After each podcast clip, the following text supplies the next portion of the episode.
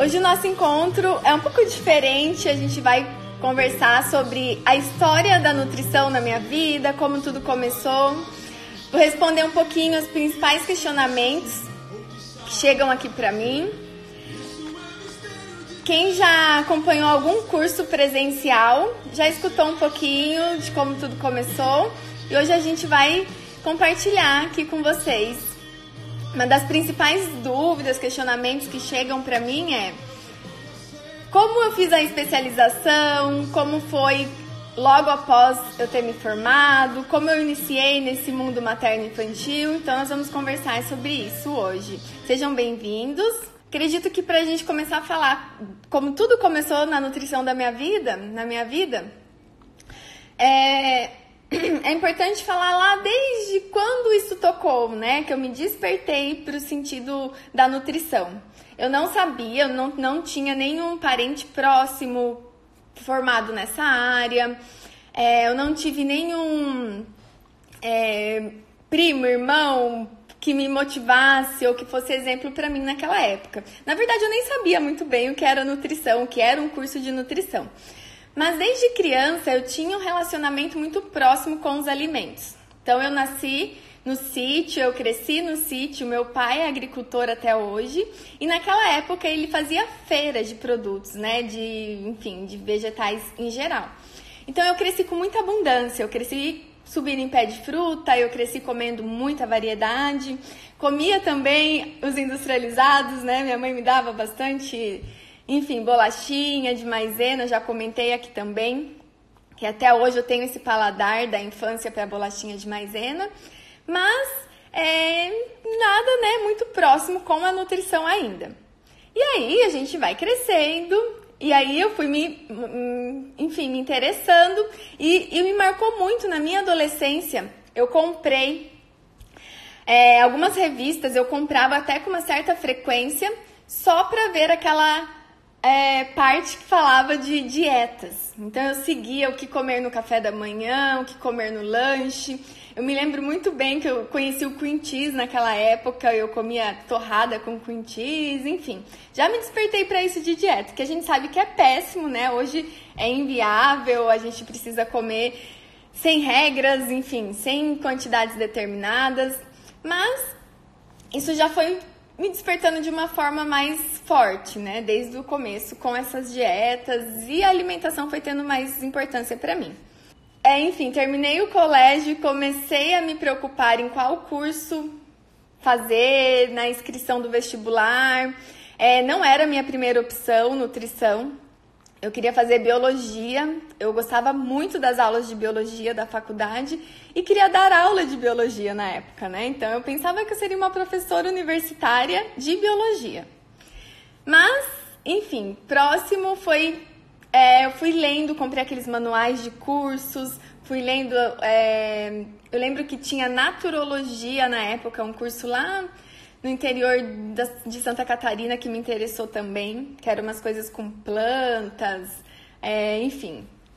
Aí eu li a grade da nutrição e gostei. Falava de prática na cozinha, falava de técnicas dietéticas.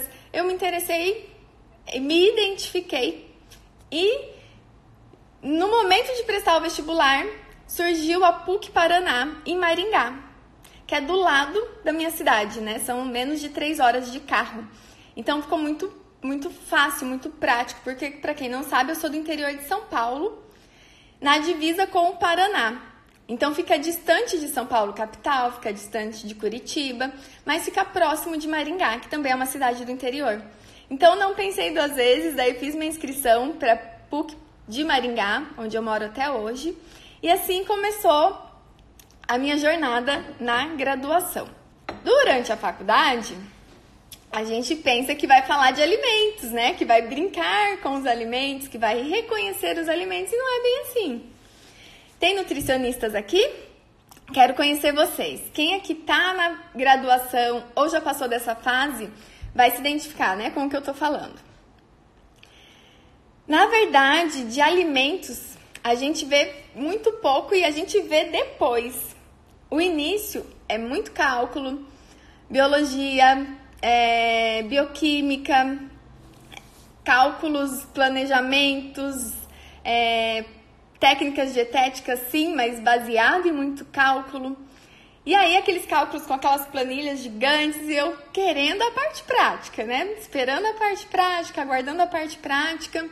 Confesso que não era o que me encantava no começo. Inclusive, quem vai começar a faculdade de nutrição, calma, não se desespere. O início é assim mesmo, né? A gente fala, cadê a nutrição? Cadê? Mas é importante. Então, a dica que eu dou para quem está começando é não menospreze nada, nenhuma parte funcional do curso. Foque em bioquímica. Às vezes a gente pensa que não vai precisar, que não vai usar, que o importante é calcular cardápio e não é. Na verdade, isso é o menos importante. Calcular cardápio, a gente vai ver que hoje a gente faz em raras condições para casos específicos, talvez atletas ou alguma patologia.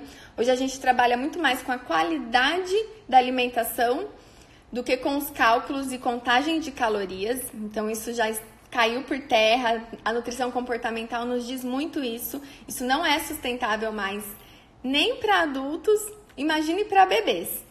Então, é importante, a gente precisa entender, porque é isso que também vai nos basear para ter o panorama geral de uma alimentação equilibrada e completa e saudável.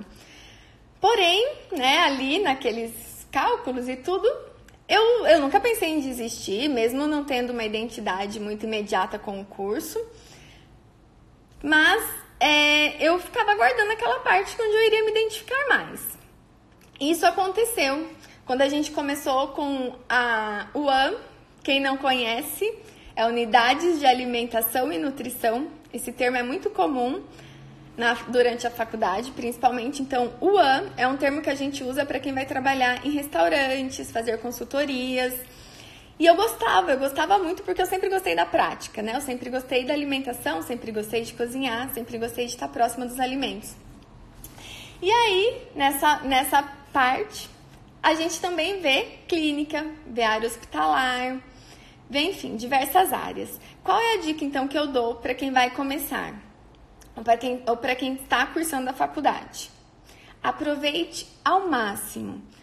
É, sugue ao máximo todas as oportunidades de estágios que surgirem, de trabalhos práticos, de trabalhos voluntários, tudo que você puder fazer nesse momento, aproveite, porque vai ser essencial lá na frente, principalmente que você conseguiu colocar em prática.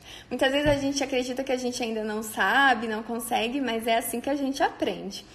E eu sempre fui muito ativa, sempre estava em vários projetos, tanto que aí, no final da faculdade, o meu TCC não foi com criança, foi com idoso e prática, né? Eu queria fazer alguma coisa que fugisse do tradicional, não queria apenas apresentar e ficar fazendo um resumo teórico.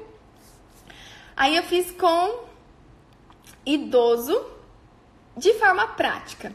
Então eu encontrei um grupo de idoso muito ativo e aí eu convidei essas essas senhoras, tinha senhores também, para participarem de um evento prático. Então a gente foi para a cozinha experimental da faculdade, a gente fez toda a culinária ideal, hipossódica, enfim, porque muitos já tinham algumas restrições, é, sem açúcar. A gente fez várias receitinhas, vários pratos, degustamos, foram mais de um dia, acredito que dois ou três de, de prática culinária.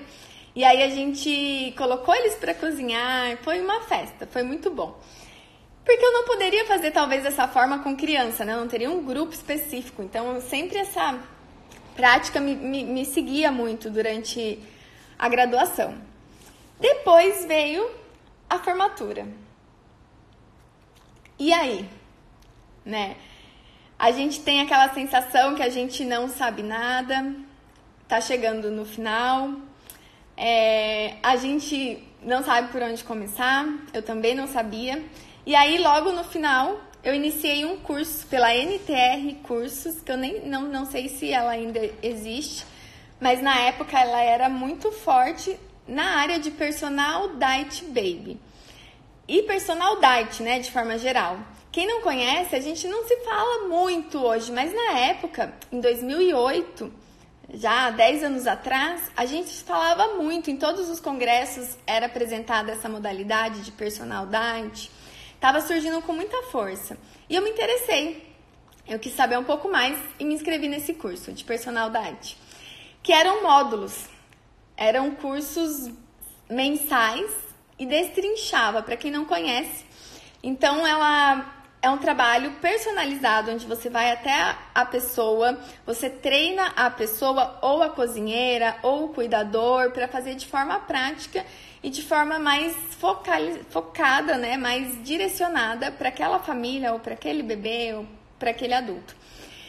E eu gostei muito, eu adorei. Tinha visita aos supermercados, como fazer compras, como orientar a cozinheira, é, como fazer o planejamento, técnicas dietéticas, técnicas culinárias. Foi uma das primeiras vezes que eu comi quina com alho poró, que eu amei e eu, e eu fico até hoje com essa preparação, faz parte do meu receituário. A gente teve essa aula prática lá. E eu gostei muito e um dos módulos se chamava Ciclos da Vida. Nesse módulo, a gente acompanhou desde o nascimento até a terceira idade. E um desses módulos foi ministrado pela Simone Dal Bosco, uma nutricionista do Rio Grande do Sul. Ela deu o módulo de materno infantil, que foi ali o meu despertar. Eu sempre gostei de criança, mas eu não tinha ideia da dimensão do mundo materno infantil. Tanto que quando me convidavam, me perguntavam para fazer algo ou o que eu queria fazer, eu falava que eu queria fazer alguma coisa prática, né? Nem se fosse na cozinha. Porque a gente também passa pelos estágios e a gente entende que não é fácil trabalhar na cozinha. Tem quem ame, mas muitas pessoas não gostam, porque é um ambiente muito desgastante. A gente tem contato direto com as cozinheiras, às vezes nem todo mundo é acolhedor naquele espaço, não respeitam você que está chegando de fora e muitas vezes elas vêm como você querendo ensiná-las ou impor algo, e não é isso, né? A gente precisa trabalhar em parceria. É um ambiente quente, é um ambiente onde a gente não pode trabalhar com adornos, não pode trabalhar com maquiagem, não pode trabalhar com perfume. Então, muitas pessoas não se identificam. Mas era prática, era cozinha. E eu também vou contar sobre isso para vocês depois. Então, voltando lá no curso de Personal Diet, a Simone Dal Bosco deu uma aula incrível de bebês e personal diet baby. E em uma dessas aulas, ela falou sobre amamentação. E ela falava sobre o trabalho domiciliar em amamentação. E eu fiquei simplesmente apaixonada. Ela falava sobre ordenha, ela falava sobre peito engurgitado, sobre as dificuldades da amamentação, e eu olhava aquilo e pensava, meu Deus, que mundo é esse, né? Eu nunca ouvi falar sobre isso, eu nunca pensei que fosse tão difícil amamentar em alguns casos. Eu nunca pensei que o profissional tivesse que fazer tanto é, manejo, tanto apoio ou manejar de uma forma tão direta a mãe nesse período. Eu nunca tinha visto isso. Eu tinha visto na faculdade que o leite era bom, que era o melhor, a composição do leite materno. Tinha até visto algumas dificuldades, mas de forma exposta só, só de forma teórica. E ela falava que ia para as casas, levava luva, levava máscara e pegava no peito da mãe. Eu falava, meu Deus, será que um dia eu vou saber fazer isso? E aquilo foi um mundo para mim muito novo e foi um mundo muito é, sem volta, né? Ali foi o meu despertar. E eu falei, naquele momento, é, eu me encantei, eu me apaixonei. Eu só pensava uma coisa: eu preciso aprender isso. Eu preciso aprender o manejo da amamentação. Eu não posso atender a gestante, pular essa fase, falar tchau, agora eu só volto depois do sexto mês na alimentação complementar. Então tinha isso muito bem na minha mente. Eu preciso aprender esse manejo aí que a Simone está falando. Não sabia como, né? Não sabia nada, tava, nem tinha me formado ainda, não tinha recebido diploma, não tinha sido a, a colação de grau. Mas eu tive esse grande despertar. E no final do curso, a Simone perguntou: quem aqui se identifica, quem aqui pretende trabalhar nessa área materno-infantil? E eu levantei a mão, fui a única que levantei a mão numa sala de mais de 30 pessoas e falei eu. E até hoje, né? Então, tô aqui, segui essa área, nunca pensei em desistir. Eu, porque eu sempre falo isso e vou repetir várias vezes, que é um mundo sem volta. Então vamos lá. Aconteceu a tão esperada graduação. Aconteceu a formatura, aconteceu a festa. E agora? Quem aqui tá nessa fase ou já passou dessa fase vai se identificar também. A gente termina a graduação e a gente não sabe por onde começar. A gente se sente muito insegura, a gente sente que a gente não sabe nada. Eu não sabia trabalhar em hospital, eu não me sentia preparada para trabalhar e conduzir uma cozinha. Eu não me sentia preparada para atender e abrir um consultório. A sensação que eu tinha naquele momento é: eu não sei nada, né? Mas é comum, é normal, a gente se sente insegura mesmo porque a gente vê de tudo, a gente vê muito de tudo e sem prática, né? A gente passa pelos estágios, mas não é o suficiente para nos dar o embasamento e a confiança que a gente precisa. E aí eu não me sentia preparada, eu falava, eu não sei nada, eu não consigo, eu não sei trabalhar, não adianta, eu não quero um emprego no hospital, eu não, não quero. E aí eu entendi uma coisa. Eu não poderia iniciar com carteira assinada. Porque eu não sei agora, se alguém souber, pode depois até me, me dar uma, um feedback, mas naquela época, 10 anos atrás, o piso da nutrição era R$ 1.200. Então aquilo não entrava na minha cabeça como eu ia trabalhar o dia todo, das 8 às 18 e ganhar R$ 1.200. Eu tinha uma. E aí eu comecei a me despertar e falava: não, eu tenho que fazer alguma coisa diferente, porque eu não posso. Se eu começar assim, ou é, se eu entrar nesse mundo, vai ser mais difícil depois eu sair e eu preciso ir em busca do que eu desejo no momento, que era materno infantil. E materno infantil hoje eu falo com essa, né, com essa dimensão, mas naquela época não existia esse mundo específico, essa especificidade da nutrição. Não tinha pós-graduação específica na área, não tinha cursos específicos na área. Eu lembro que é, eu buscava, eu buscava, jogava na internet, não tinha redes sociais, né? Pelo menos eu não tinha. Quem me vê aqui hoje, né, pode pensar que eu tenho, sempre tive afinidade, mas não. Eu fui aquelas que não tinha Orkut na época da faculdade. Eu não tinha Facebook logo que ele começou. Eu me despertei para o Facebook muito depois, também vou contar para vocês. Mas enfim, é, não tinha essa área específica.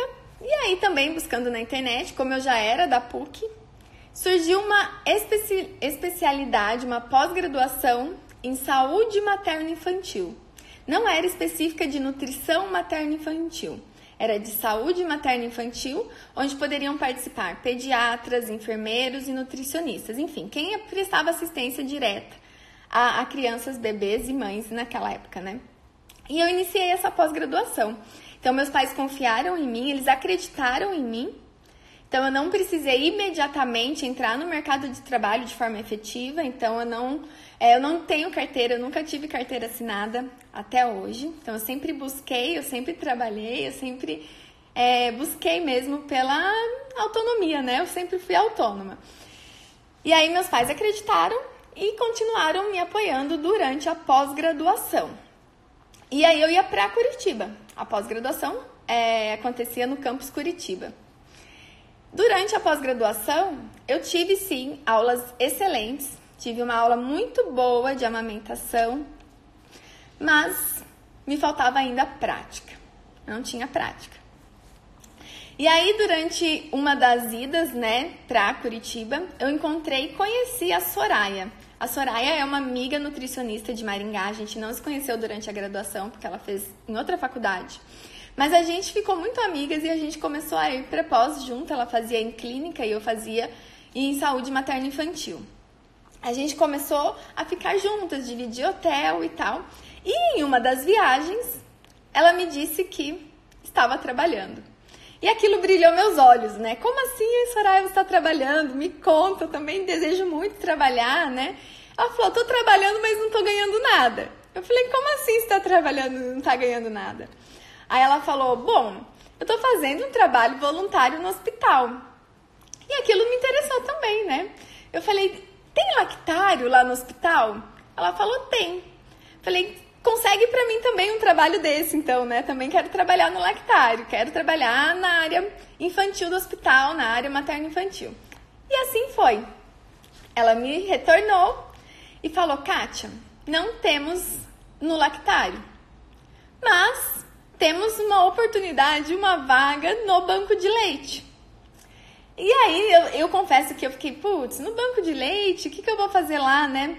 É, pasteurizar o leite, cuidar do leite, eu quero ver a mãe, eu quero cuidar da mãe, do bebê. Mal sabia eu que era exatamente lá que eu deveria estar. O lactário ele só faz a distribuição do leite. Então eu não ia aprender nada lá de manejo. Mas como eu não sabia como funcionava um banco de leite, né, naquele momento eu tive aquele preconceito achando que eu também só ia pasteurizar o leite e não. Imediatamente, né, assim, na, no, no, próximo dia útil, já fui fazer, preencher uma, uma ficha e fui selecionada e comecei o trabalho voluntário no Banco de Leite Humano. E aí foi simplesmente o meu despertar real para amamentação.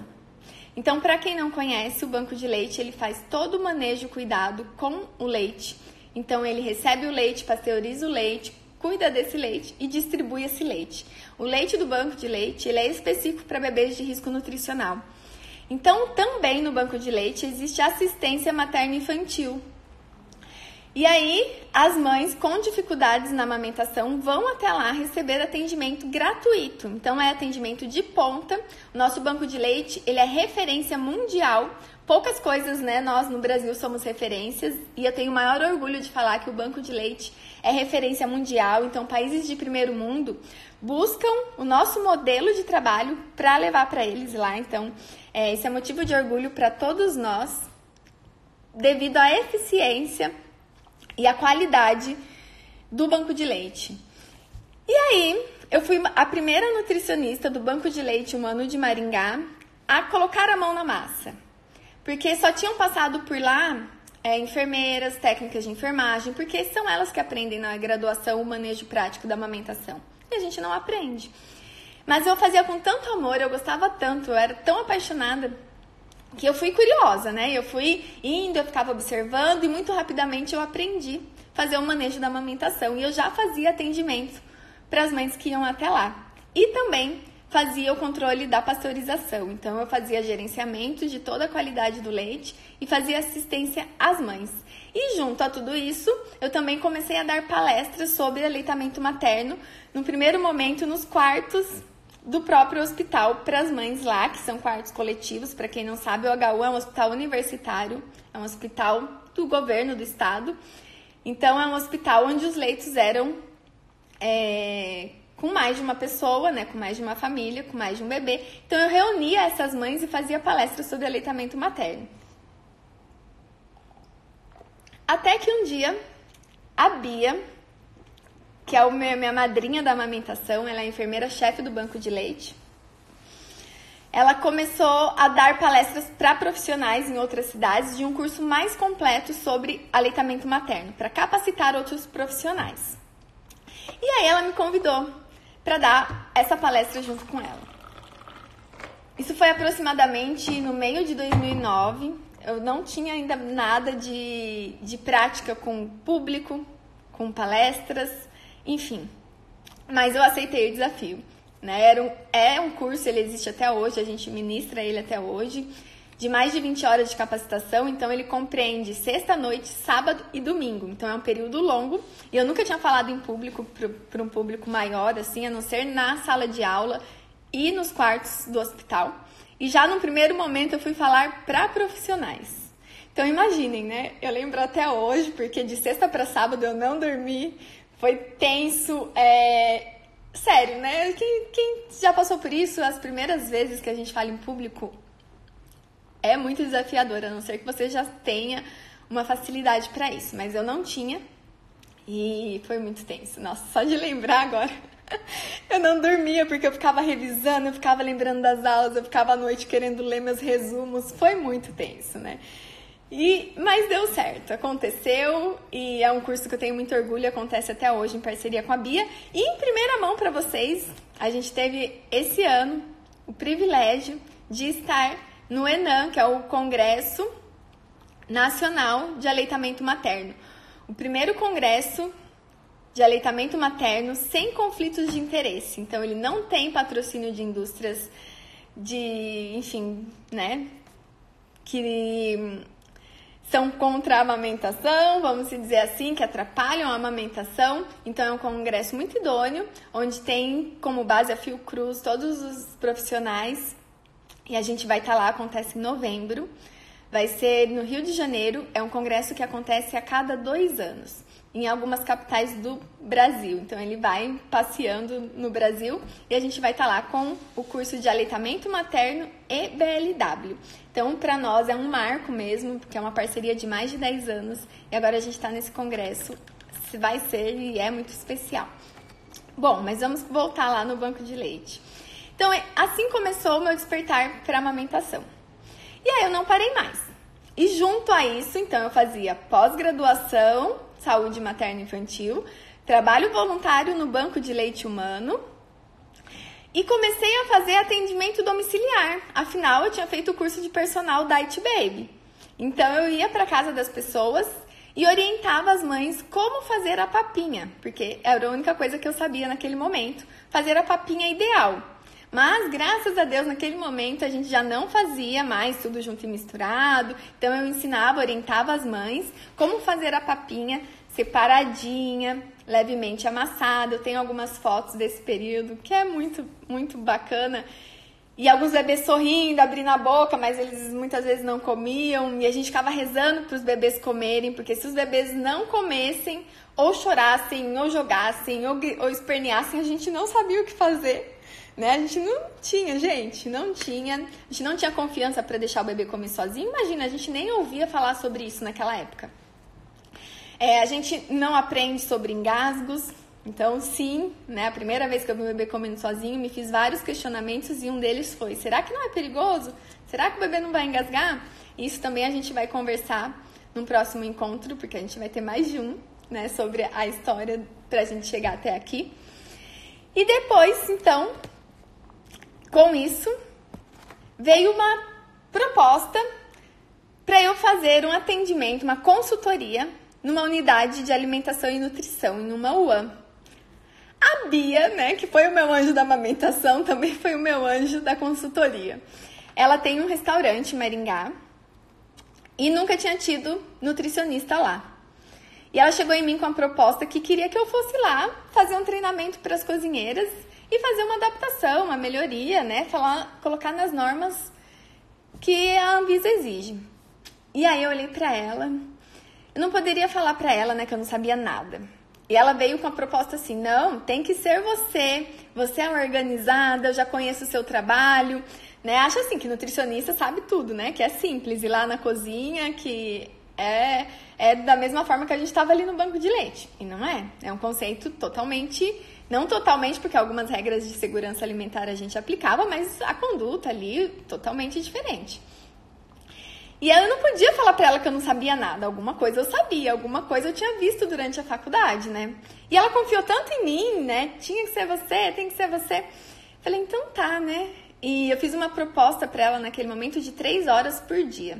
Então eu saía do banco de leite, eu trabalhava meio período no banco de leite, almoçava, ia para o restaurante e ficava lá por três horas. Então eu fazia três horas de segunda a sexta. E foi ótimo, foi a primeira vez que realmente eu comecei a, a, ter um retorno financeiro. E eu me lembro que eu ganhava nessa consultoria o equivalente aproximado ao piso salarial. Então eu estava feliz da vida, porque eu trabalhava três horas por dia, de segunda a sexta, e ganhava o piso salarial da época. Né? O mesmo que se eu trabalhasse o dia todo. Mas, claro que a gente não tem o registro, não tem os benefícios, não tem férias, não tem nada disso, né? Se a gente trabalhar, a gente ganha, se a gente não trabalhar, a gente não ganha. Tem as suas vantagens e desvantagens, mas hoje eu acredito que sim, foi a melhor escolha, porque a nossa liberdade de tempo, né, a nossa é a nossa a, a predisposição da gente fazer o nosso salário e a gente poder otimizar isso é muito bom. E aí, quando ela me convidou para ir na UAM, eu falei, bom, vou ter que fazer um planejamento, vou ter que voltar a estudar e rever os conceitos, como trabalhar nessa cozinha. E agora, é, para quem não sabe aqui, para quem não, não acompanhou pelo post do Instagram, a gente vai dividir o nosso encontro em alguns episódios para a gente detalhar, porque quem está começando agora pode ter um, direcionamento, pode ter um despertar, pode ter alguma é, fase ou alguma dica que faça sentido para você nesse momento. Então, agora eu também queria saber se vocês têm alguma dúvida aqui. E a gente vai falar mais detalhadamente sobre a prática da UAM, como eu comecei. Depois não foi só um, foram vários restaurantes que eu fiz por um período maior. Fiquei em torno de três anos e junto a tudo isso também surgiu o Baby Nutri. Então a gente vai conversar no próximo encontro sobre a prática na UAM e sobre o Baby Nutri, como ele surgiu.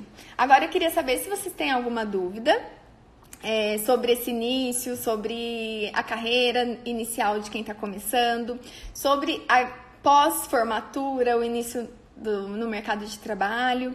Se alguém tiver, pode começar aqui. Eu já vou responder algumas que são frequentes que chegam até mim.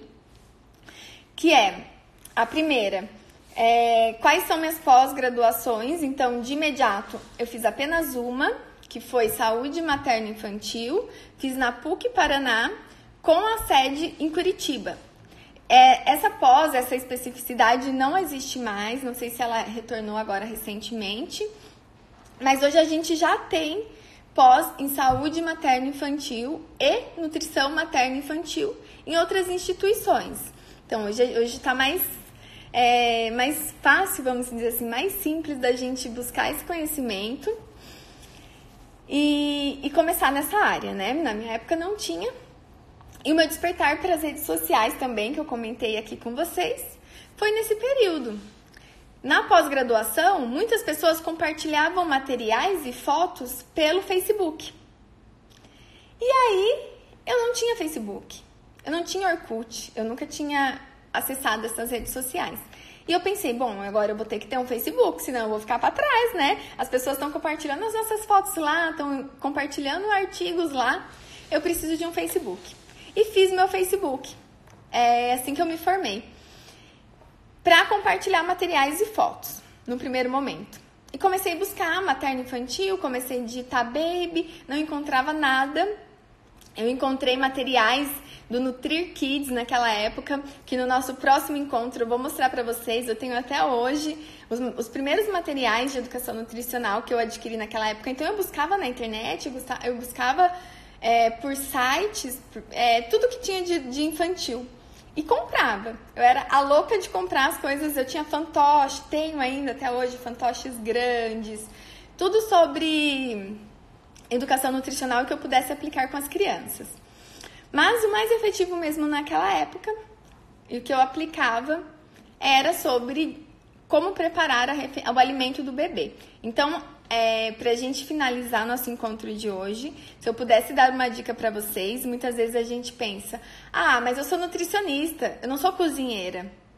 Eu sou nutricionista, não preciso aprender a cozinhar, né? Eu vou, vou ter alguém que faça isso por mim. Nós não precisamos necessariamente cozinhar, mas nós precisamos saber orientar quem cozinha. Então a gente precisa sim saber como cozinhar um alimento, como conservar um alimento, como fazer os cuidados desse alimento, né? Todas as regras e manobras, enfim, que a gente precisa de cuidados de higiene sanitária, a gente precisa para orientar as famílias ou a cozinha, enfim, a gente tem que saber. Então, se você acha que nutricionista não tem que saber cozinhar, às vezes você até consegue, mas para você se destacar mesmo, para você ter o seu atendimento aperfeiçoado, de qualidade, se você souber cozinhar, certamente vai fazer toda a diferença. Então, aproveitem essas aulas durante a graduação, devorem bioquímica, não menosprezem nenhum cálculo nesse momento, principalmente o que diz respeito à fisiologia. Então, se dediquem para isso. Não foquem apenas que eu só quero saber planejar um cardápio, né? Não, porque você vai ver lá na frente que isso é o que menos importa. Fazer um cardápio hoje é muito simples quando a gente tem a base, quando a gente já é, fecha os olhos e a gente consegue planejar um dia todo com qualidade, com todos os nutrientes. E isso você vai conseguir, claro, quando você tem esse embasamento. Então se dediquem, é, estudem, façam todos os cursos que vocês puderem, práticos, estágios, trabalhos voluntários, porque no meu início é, eu costumo dizer que o que eu pagava para trabalhar né, que foi o trabalho voluntário no banco de leite, sem dúvidas nenhuma foi a minha melhor escola. Não foi a faculdade, não foi a pós-graduação, foi o trabalho voluntário no banco de leite que me deu a segurança, que abriu meu mundo e que me mostrou quão grandioso era o mundo da amamentação. E então, pessoal, é isso. Hoje o nosso encontro vai ficando por aqui e no próximo encontro eu vou mostrar um pouquinho para vocês os materiais iniciais, como começou o Baby Nutri, como foi a minha prática clínica dentro da UAM. E todo esse processo, né, depois até eu me desvincular da UAM, ficar exclusivamente no Baby Nutri. Porque no começo é assim, a gente precisa fazer e colocar a mão na massa e fazer acontecer até pra gente adquirir a confiança e a segurança, pra gente seguir em frente. Então, um super beijo para todos.